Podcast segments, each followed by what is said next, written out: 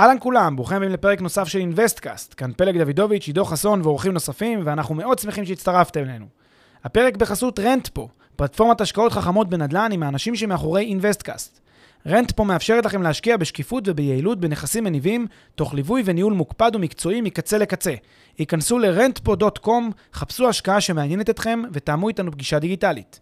בנוסף, לפני שנתחיל, נזמין אתכם להצטרף לקהילת המאזינים של אינוויסטקאסט בפייסבוק. חפשו אינוויסטקאסט בשורת החיפוש והצטרפו לקהילה. ועכשיו לפרק נוסף של אינוויסטקאסט.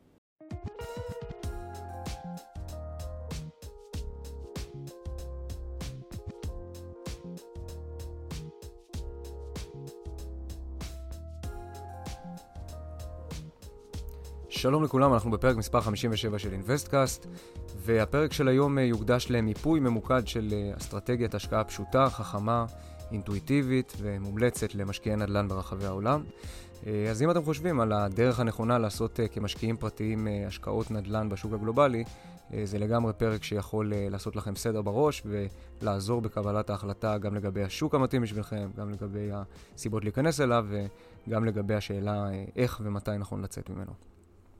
אה, בוקר טוב, פלג. אהלן עידו, מה קורה? בסדר גמור, אז בואו בבקשה אולי נתחיל באיזה מין אה, ככה ראשי פרקים בגדול של האסטרטגיה בצורה שלבית, ואחר כך אה, נרד לכל אחד מהם.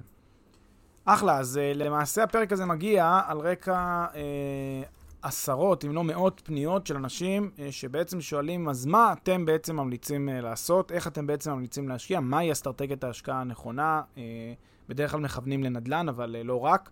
ובעצם אנחנו כל פעם עונים את אותה התשובה שאנחנו חושבים שהיא באמת הדעה הנכונה, הסולידית, הסבירה עבור אה, אנשים שמחפשים אה, אפיקי השקעה אה, בטוחים ויציבים עם פוטנציאל, עם היכולת להגדיל את ההון. ועדיין עם הכנסה שוטפת, עם רבדים מאוד גדולים של ביטחון ועם הרבה מאוד היגיון שעומד מאחוריה. זה למעשה, אני חושב, ההשקעה כן, תמיד יש את האנשים שמתאימים להם השקעות אחרות. יש כאלה שיעדיפו השקעות כאלה ויש כאלה שיעדיפו השקעות אחרות. אבל לממוצע, להתפלגות הנורמלית, לרוב האנשים, אנחנו חושבים שהאפיק הזה שעכשיו אנחנו נציג אותו, הדרך הזאת, האסטרטגיה הזאת היא הדרך הנכונה, גם בטווח הקצר, גם בטווח הבינוני וגם בטווח הארוך. ואנחנו חושבים, אה, על בסיס ניסיון, שאם אה, מתמידים בשיטה הזאת, בטכניקה הזאת, אפשר אה, להצליח בעולם ההשקעות ולהצליח יפה מאוד. אה, אז אה, זה בגדול הרעיון, ואנחנו, באמת יש לו הרבה היגיון מאחוריו. אז לבקשתך, אני אציין את הראשי פרקים בעצם של האסטרטגיה הזאת, ואז גם נסביר כל אחד מהם.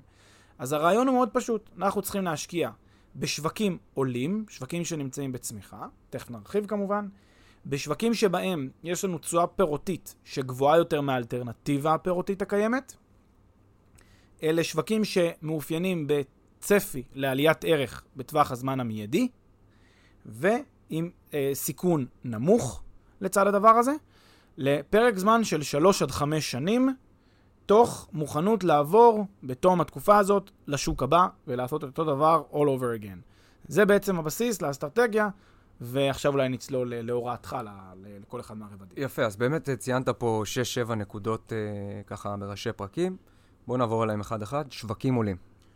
כן, מה זה בעצם אה, שווקים עולים? שווקים עולים זה, זה שווקים שאנחנו רואים שהם נמצאים בצמיחה.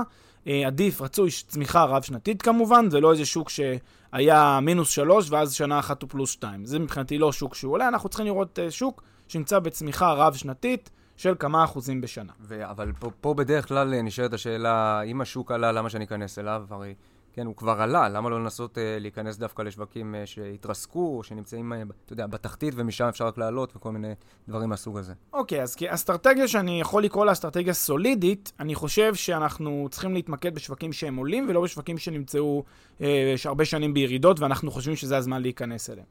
אם אתה משקיע שחושב, כן, שיש לך איזה אה, ביטחון בעצמך, ואתה אומר, אני, אני אכנס לעיר, אני יודע בדיוק מתי היא תעשה את השינוי, מתי הירידות ייגמרו, ואני יודע בדיוק מתי היא צריכה לעלות, אז אתה משקיע שמחפש לעשות איזשהו, אה, כן, פליפ כזה, או עסקה מהירה יותר, ואתה בטוח ביכולות שלך, ואתה בטוח שאתה גם אה, מזהה נכון את השוק, ובבקשה, אני לא, לא אגיד כן או לא.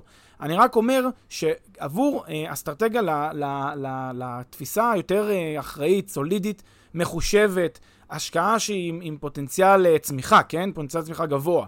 אבל uh, גם יותר מחושבת ואחראית, אנחנו חושבים שעדיף לא לנסות לנבא מתי שוק יפסיק את הירידות, כי זה ממש נבואה שניתנה לשוטים, אין לנו דרך לדעת מתי שוק יתקן כלפי מעלה, וגם אם אנחנו בטוחים שהוא יתקן כלפי מעלה, אז זה יכול להיות שאנחנו טועים. בגלל זה אנחנו חושבים ללכת על שוק שהוא כן מראה שהוא נמצא בצמוח, בצמיחה רב-שנתית. ואז אתה שואל את השאלה הנוספת ששאלת כאן, זה רגע, אם שוק נמצא בצמיחה רב-שנתית, מי אמר שהוא ימשיך לצמוח? וכאן יש היגיון כלכלי מאוד פשוט שמאפיין את שווקי הנדל"ן. אה, וזה שונה מאוד משווקי הון לצורך העניין. אה, שווקי נדל"ן, אין להם תנודתיות כל כך חריפה כמו שיש בשווקי הון. שווקי נדל"ן מאופיינים בתנודתיות יחסית נמוכה. אה, קל וחומר כאשר מדובר על שווקים שהם צומחים בצורה חדה. אם יש לי שוק שעלה בשנה מסוימת 2%, 3%, אז לא מן הנמנע ששנה אחרי זה הוא יכול להיות שהוא ירד במינוס 2. כן, זה יכול לקרות. שינוי כזה של 4-5% בשנה.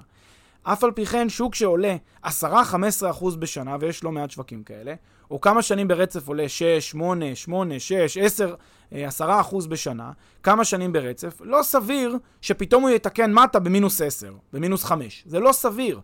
אה, לא ככה מתנהגים שווקים. קל וחומר לא מתנהגים שווקים שאין איזה סיפור, אתה יודע, אה, אה, בועה או איזה כלכלה קורסת שמרחפת לה.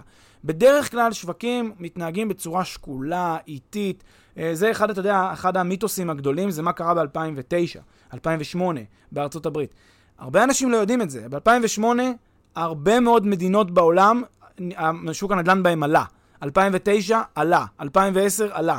אפילו בתוך הברית יש מדינות states, כן? שעלה שוק הנדל"ן במהלך 2008-2009. זה לא נכון שכשיש משבר באיזו פינה מסוימת בעולם, מיד כל השווקים יורדים. Uh, וגם אם יורדים כמה שווקים, אנחנו רואים תיקון בדרך כלל אחרי איזה שנה-שנתיים.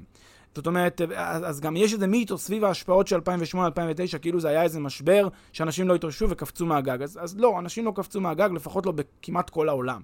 כמעט כל העולם השווקים עלו, גם בישראל כמובן. ולכן, כשאנחנו מדברים על, על איזושהי... אה, אה, מגמה שאנחנו מחפשים, אנחנו אומרים בואו ניכנס לשוק שנמצא כבר עכשיו במהלך התנופה שלו, נהנה מזה שאנחנו קרוב לוודאי נמשיך עם העלייה הזאת, לפחות בשנתיים שלוש הקרובות. אם יהיה תיקון באיזשהו שלב, בדיוק זה הרגישות של המודל, לעשות את, ה- את היציאה בזמן.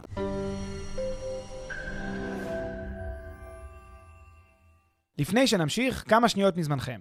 הפרק בחסות רנטפו, פלטפורמת השקעות חכמות בנדל"ן עם האנשים שמאחורי אינוויסטקאסט. רנטפו מאפשרת לכם להשקיע בשקיפות וביעילות בנכסים מניבים, תוך ליווי וניהול מוקפד ומקצועי מקצה לקצה. היכנסו ל-rentpo.com, חפשו השקעה שמעניינת אתכם, ותאמו איתנו פגישה דיגיטלית.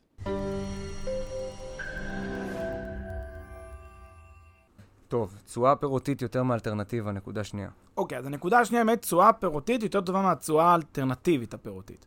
נזכיר שתשואה פירותית זה תשואה שוטפת, תשואה שמתקבלת בחודש בחודשו או רבעון ברבעונו. או שונה בשנתה, אה, בשינתה. אה, הרעיון של תשואה שוטפת, זה, שהיא גבוהה מאלטרנטיבה, זה אנחנו בעצם צריכים להסתכל על האלטרנטיבות שקיימות. עכשיו, אני אעשה שתי חלוקות. חלוקה אחת היא לאלטרנטיבות שקיימות אה, לא בנדל"ן בארץ, נגיד, לצורך העניין, ואלטרנטיבות שקיימות בנדל"ן. אם אני מסתכל על אלטרנטיבות בארץ, שזה רוב המשפחות מושקעות בצורה כזאת או אחרת, אז זה בדרך כלל פקדונות בבנקים, אג"חים, כל מיני קרנות, תיקי ניירות ערך, דברים מהסוג הזה. האלטרנטיבות המקובלות היום בישראל, אפשר להגיד אה, לשוק, לתיק מפוזר, לא לתיק שהוא אה, ספציפי אה, שכל כולו מושקע במשהו, אנחנו נקבל תשואות היום של סביבות ה-3-4% בתיק מפוזר. כן, אני חושב שתסכימו איתי, נטו 3-4% זה... זה יחסית ממוצע. יש כמובן את הפקדונות שמראים uh, רבע אחוז, יש כמובן קצת יותר מזה אג"ח שמראה 2-3 אחוז בחלק מהמקרים, כל מיני הלוואות חברתיות, כל מיני אפיקים נוספים. אפשר להגיע, כשעושים תמהיל מסודר כזה, או תמהיל מגוון, אפשר להגיע ל-3-4 אחוז נטו. זה האלטרנטיבה שקיימת בארץ היום להשקעות. אה, אני, אני, אני בכוונה לא מתייחס כאן לשוק הנדל"ן בארץ, כי בשוק הנדל"ן בארץ אפילו האלטרנטיבות בדרך כלל הן יותר אה, נמוכות. בדרך כלל אנחנו מדברים על בערים מרכזיות בערך 2.5-3 אחוז ברוטו. אני לא מתייחס למיסי רכישה, למס שבח ומיסים נוספים שחלים עלינו, והיטלים ודברים מהסוג הזה, אז התשואות יותר נמוכות בארץ. יש כמובן ערים שאפשר להגיע 4-5 אחוז, אבל בוא נגיד הממוצע בנדל"ן בארץ זה בסביבות ה-3 אחוז. עכשיו, אם אני לוקח את הסכומים האלה שאני יכול להפיק אותם בארץ, האלטרנטיבה שלי לנדל"ן בחו"ל, אני מחפש משהו גבוה מזה, אני מחפש בנטו תשואה שוטפת פירותית גבוהה יותר. עכשיו, יש בלא מעט מדינות מצב כזה שאתה יכול לקבל 5, 6, 7 אחוז נטו אחרי מיסים. אה, בעצם אה, בהשקעת נדל"ן, וזה הפירותי, זה השוטפת. זה לא קשור לעליית הערך. ותכף נסביר את הנושא של עליית הערך. אז זה הרעיון של בעצם אה, תשואה פירותית שוטפת שגבוהה יותר מאלטרנטיבה. עכשיו, אתה מדבר על אלטרנטיבה בארץ, אבל אם אני מנסה לבחור באחד משני שווקי נדל"ן שנמצאים בחו"ל, כן? אז אם שוק אחד, אני לא יודע, מקבלים בו נגיד חמישה אחוז תשואה פירותית, ואחד מקבלים בו שמונה אחוז תשואה פירותית, זה בהכרח אומר שהשמונה יותר טוב מהחמש אלטרנטיבי? כמובן שזה, מה ש-lying underneath התשואה זה נושא הסיכון. אם לשניהם יש את אותה רמת סיכון, ואנחנו גם תכף נסביר מה הכוונה, אז אה, סביר להניח שהשמונה יהיה יותר טוב מחמש, כן? מתוגמל בו יותר. אם הם לא באותה רמת סיכון, כיוון שאחד מהשווקים אה, יותר יציב, יותר סולידי, אז יכול להיות שדווקא החמש עדיף על השמונה, counter intuitive, אבל זה המציאות. אז באמת, כשאתה מדבר על, אה, על, על הסיכון הזה במובן הצר שלו, מה, מה עם דברים קצת יותר רחבים, כמו של, אה, לא יודע, כמה קל למצוא סוחר, אה, מה לגבי כמה זמן צריך להתעסק עם הדירה בכל שוק, רגולציות, יחסי סוחר-משכיר, דברים מהסוג הזה? אוקיי, okay, אז, אז זה באמת הסיכונים שמאפיינים עם, עד, עם עדיף השמונה או החמישה אחוז. אז קודם כל אני רגע שם בצד את הנושא של הרגולציות ואת הנושא של המיסוי ודברים מהסוג הזה, כי הם בעצם השאלה נטו או ברוטו, כן? אם אני מדבר, אם, אם אני מדבר במונחי נטו עכשיו אחרי מיסים, ואני משווה בין חמש לשמונה נטו אחרי מיסים, אז לא כל כך אכפת לי אם היה או לא היה רגולציה, זה בלאו הכי נטו. אז במובן הזה זה לא כזה משנה. אה, במובן של סיכוני מציאת סוחר, דברים מהסוג הזה, אלה באמת סיכוני השוק. ולכן, אם אני הולך לשוק שיש בו אה, אתגר, כי אין בו סוחרים, וכי שוק לא יציב, וכי יש שם אה, בעיה של שחיתות, וכי יש שם בעיה של, לא יודע מה, סוחרים שנתקעים בדירות ולא מתפנים, ויש שם כל מיני בעיות כאלה ואחרות, אז השמונה זה לא באמת שמונה. שמונה הזה הוא שמונה ב... רק בתרחיש האופטימי. בתרחיש הפסימי זה בערך שלושה אחוז או שני אחוז. אז הממוצע שלי זה, לא יודע מה, ארבע, חמש. אז, אז כבר השאלה, אולי כבר הולך לק, לקחת שוק שהוא חמש והוא ודאי, ואז אני לא חושף את עצמי לשתיים או, לשתיים או שמונה. לכן אה, צריך תמיד לעשות את הקלקולציה הזו, לבחור בשוק שבאמת התשואה שלו מתגמלת אותי ביחס לסיכון. לכן כשאתה אומר אלטרנטיבה בשווקי נדל"ן מתחרים זה בזה, לא הייתי אומר שמונה גדול מחמש לכן בהכרח שמונה, הייתי אומר בוא נבדוק סיכון של כל שוק ואז נכתיב ביניהם. אבל כן להשוות, כן הייתי משווה בין נדל"ן חו"ל סולידי, שמצאתי שהוא סביר, השקעה סבירה, שאני יודע לאמוד את הסיכונים שלה, לבין השקעות סולידיות בארץ שאני אקבל, כמו שאמרתי, תיק ממוצע כזה של 3-4%. ולא את הטעות הנפוצה שהרבה אנשים עושים, שהם משווים נדל"ן חו"ל, שוב, סולידי מאוד, לאיזשהו תיק מנייתי אה, עתיר סיכון שעשה איזה שנה אחת 10%. יפה שהוא עשה שנה אחת 10%, אגב, זה רק ה... זה ה-capital gains, אנחנו מתאמנים, אנחנו מדברים פה על פירותי, כן? לא על ה-capital gains, שיכול להיות שגם הדירה עושה את זה. ההשוואה צריכה להיות תמיד לאותה רמת סיכון, לכן לא להשוות לתיק מנייתי, אלא להשוות לתיק סולידי. ובסולידי בארץ, אז התשואות יותר נמוכות כאמור בהקשר הזה. טוב, אז דיברנו על שווקים עולים, דיברנו על תשואה פירותית אה, גבוהה יותר מהאלטרנטיבה. אה, נקודה שלישית, עליית ערך צפויה. זו הנקודה שמתחברת עם נושא הפירותי. כי אמרנו פירותי, פירותי, אבל זה לא התשואה היחידה שמקבלים על נדל"ן, מקבלים גם את עליית הערך. עליית ערך צפויה, אה, לא תמיד, אבל אולי גם תכף נדבר על זה, על הסייג לעליית הערך, אבל זה אחד הדברים שאתה משקיע בנדל"ן בשבילם. למעשה יש כאלה שמשקיעים רק בשביל עליית הערך. עליית הערך הצפויה זה, זה משהו שאתה מסתכל עליו בשני אופנים. קודם כל, יש נכסים שאפשר לקנות אותם בשלב הבנייה, ואז כמעט מובטחת לך עליית ערך אם הפרויקט הזה מבשיל. קל וחומר אתה קונה מיזם גדול, מוביל, אז עליית הערך שלך היא כמעט מובטחת לך, כי אתה יודע שהקבלן הזה הולך לסיים, זה יזם גדול, הולך לסיים את הפרויקט, אתה תקבל פה איזה עשרה אחוז אה, אקסטרה בגלל שקנית מוקדם. דבר נוסף שיש זה את עליית הערך השוקית. מה שהשוק עצמו, המחירים בו עולים בגלל שיש עודפי ביקוש על היצע. עכשיו, הדבר הזה מתכתב עם אותו דבר שהראינו קודם. כשהשוק צומח, שיש לי 6-8 אחוז עליית ערך שנתית מדי שנה, כבר 4-5 שנים, אני יכול להניח כהנחה סבירה שבשלוש-ארבע שנים הקרובות אני לא אראה פתאום צניחה.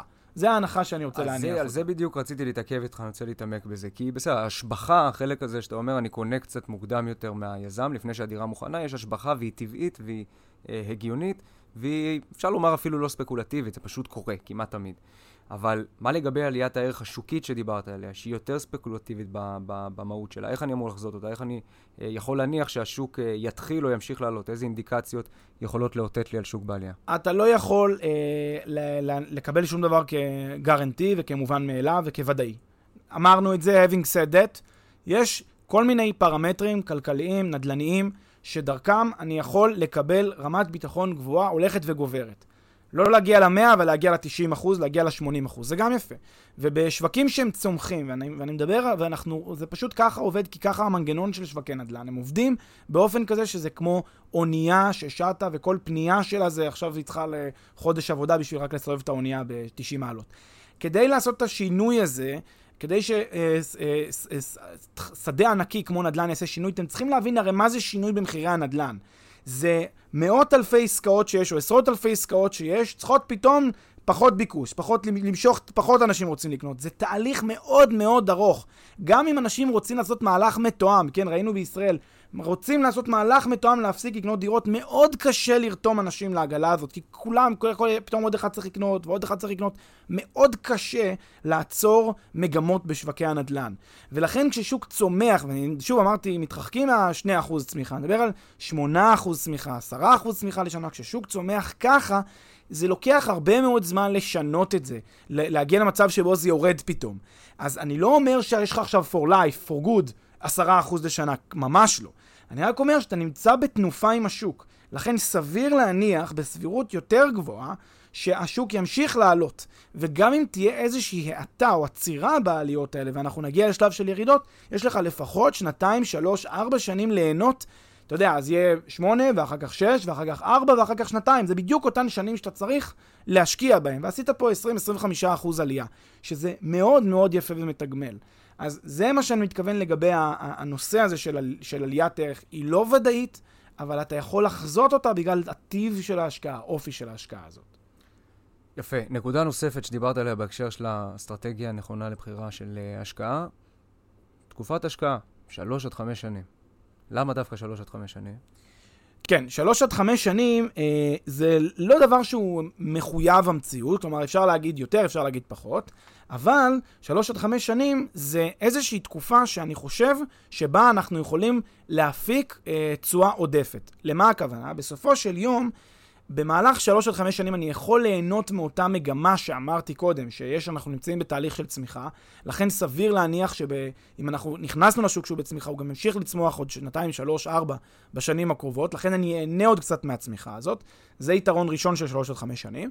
יתרון שני של שלוש עד חמש שנים זה שאני אה, בעצם לא, אה, לא, נת, זה לא ארוך מדי, אני לא נתקע בשוק עכשיו תקופה ממושכת, אלא אני באמת בא, רואה אותו בתור מאוד מכשיר, ענייני, כלכלי, להפיק ערך עודף וליהנות מהדבר הזה. שלוש עד חמש שנים זה גם מאפשר לי לא להיות על שנה או שנתיים. אם אתה זוכר, היה לנו בזמנו איזה פרק שדיברנו על נושא של uh, מתמטיקה בהשקעות, וציינו את הנושא הזה שכשיש לי איזה שהן עלויות שהן מגולמות בנכס כשאני קונה אותו, אז ככל ש... הפרק הזמן של ההשקעה גדול יותר, ככה החלק של העלויות קטן יותר, זניח יותר. מי שלא שמע, מומלץ להאזין לפרק של מתמטיקה של השקעות, כי בדיוק דיברנו על הנקודה הזאת. אז באמת עם הנקודה האחרונה ענית לי על השאלה שרציתי לשאול, למה לא לנסות לעשות איזו עסקת פליפ קצת קצרה יותר, או זה, ואני מניח שיש סיבות נוספות שאולי תכף אתה תמנה אותן. אבל גם לחילופין, לשבת על נכס, אתה יודע, מניב עשר שנים, כמו שהרבה אנשים עושים כאן בארץ, מה רע? זה לא בהכרח רע, אני רק חושב ש...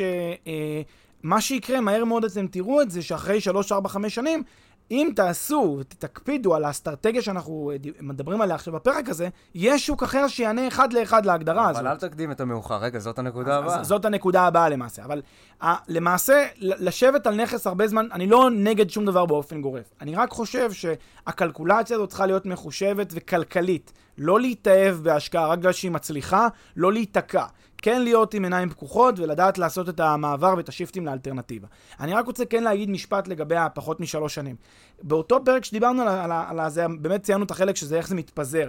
עכשיו, זה גם עונה לשאלה למה לא לעשות uh, עסקאות קצרות מאוד. כי תאורטית יכולתי לעלות uh, 10-15% עם השוק וליהנות מזה, זה אחלה.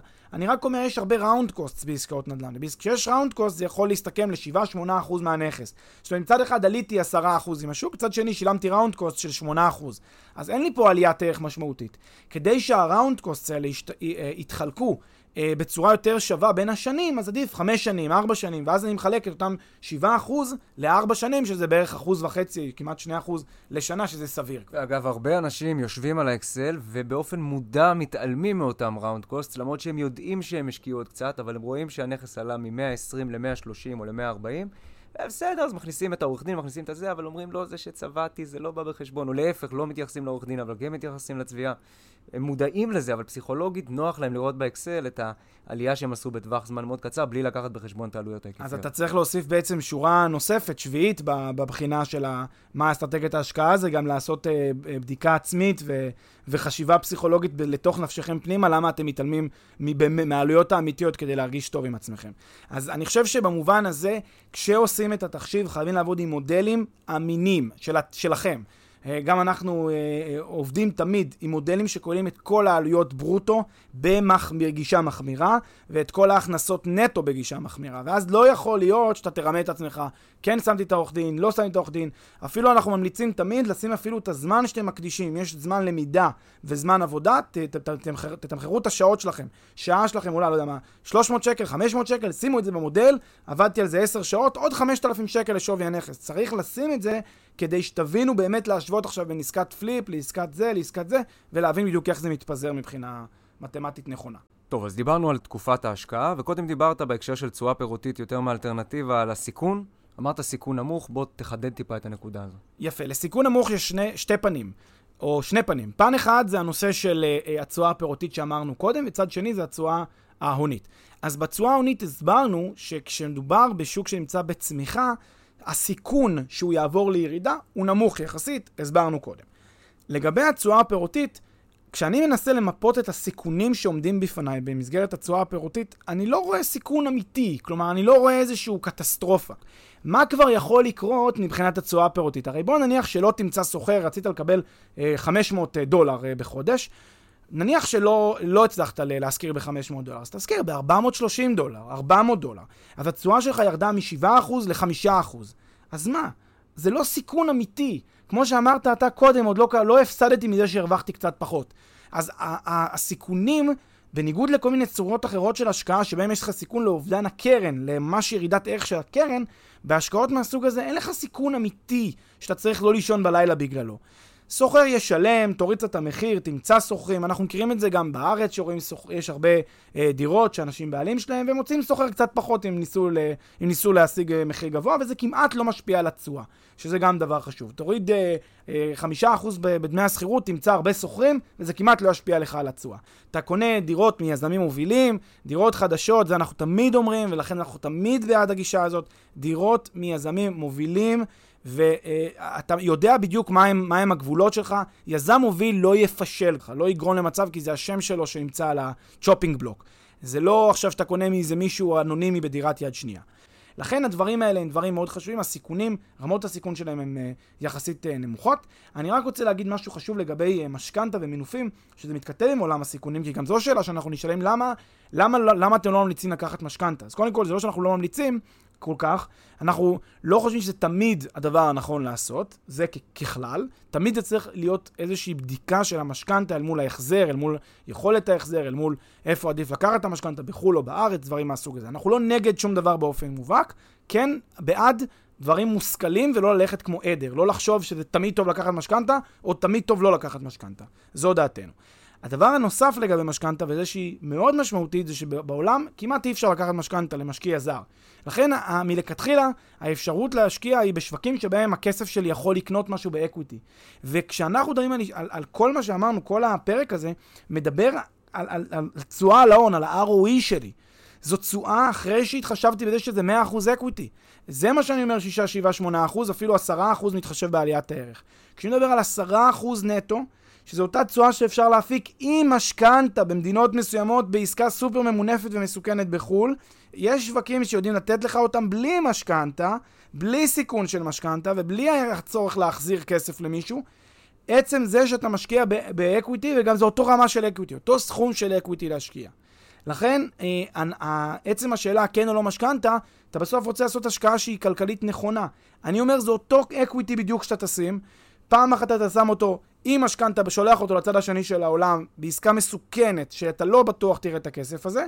צד שני זה אה, אה, לעשות את זה עסקה ב-100% equity, בעסקה בלי כמעט סיכונים, כמו שאמרנו קודם, ולהגיע לאותה תשואה בדיוק. אז מה, מה עדיף? ברור שעדיף את זאת שהיא הרבה יותר אה, אה, סולידית, הרבה יותר בטוחה, ועדיין מתגמלת מאוד מבחינת התשואה הגבוהה שהיא נותנת לך. אה, מעבר לשוק הבא? מעבר לשוק הבא זה מה שקורה בתום השלוש עד חמש שנים. למעשה, הדרך שבה אנחנו בוחנים, וזה בעצם האסטרטגיה שאנחנו מציעים לפעול בה, היא לעשות קונסטנט, אה, כן, אה, בדיקה, בדיקה אה, עקבית, כל הזמן להיות עם האצבע על הדופק, במובן הזה שאתם אה, ערניים, פותחים את העיניים לשווקים אלטרנטיביים ומנסים לשפר את ההון שלכם, כי זאת המטרה שלכם. עכשיו, שלוש עד חמש שנים זה טווח שבמהלכו, החל מהשנה השלישית ואילך, אתם מחפשים את אותו שוק, שהוא פשוט השוק שאפשר לעבור אליו עכשיו, ויתגמל אתכם בדיוק באותו תהליך. קיבלתם את התשואה שלכם, נהניתם, עליתם 20-25 אחוז, קיבלתם גם פירות לאורך השנה, לאורך השנתיים, נהניתם מזה, הלאה, עברו לשוק הבא, שייתן לכם את אותו דבר מההתחלה שוב. וככה אתם לוקחים את ההון שלכם. אם תעשו שלושה ארבעה סבבים כאלה של, אה, של שווקים, אתם יכולים להגיע למצב שלקחתם בתקופה קצרה יחסית של עשר שנים, הכפלתם את ההון שלכם בערך פי שתיים וחצי, פי שלוש. זה מהלך שהוא אפשרי והוא קיים והוא נעשה. זה כל השאלה היא רק אם אתם עובדים בצורה נכונה ומושכלת, לא מתפתים לעבר הקיצורי דרך, כי זה דבר מאוד מאוד חשוב. המעבר לשוק הבא זה, כשאני אומר אותו, זה דרך ארוכה. במובן הזה הדרך הארוכה היא הדרך הקצרה לטעמנו. לא לנסות לחפש את הקיצורי דרך שאנשים אומרים. מבטיחים לנו חלומות, מספרים לנו סיפורים על תשואות גבוהות, אה, מספרים לנו כל מיני תרגילים שאפשר לעשות, פה אני עושה ככה, שם אני עושה ככה. למה לא לעשות את הדרך הארוכה, הבטוחה, זאת שאפשר יהיה לישון בלילה כמו שצריך, זה שדואגים לכל מה שצריך לדאוג לו? כל הדבר הזה, הכל רץ בצורה חלקה יותר לאורך התקופה, ובסוף מגיעים לתוצאה שמה שרציתם מלכתחילה להגיע אליה. לא כדאי את הדרך הזאת, הארוכה והנכונה, עם המחשבה הדינמית, על פני הדרך המסוכנת והמסורבלת לטעמנו. אני השתכנעתי. אז אסטרטגיית השקעה מומלצת, אני חוזר שוב על הראשי פרקים, שווקים עולים, תשואה פירותית יותר מאלטרנטיבה, עליית ערך צפויה, סיכון נמוך, תקופת זמן בינונית, 3 עד 5 שנים, ומעבר לשוק הבא בזמן הנכון. נפלא. יפה, אז תודה, פרק. תודה, עידו.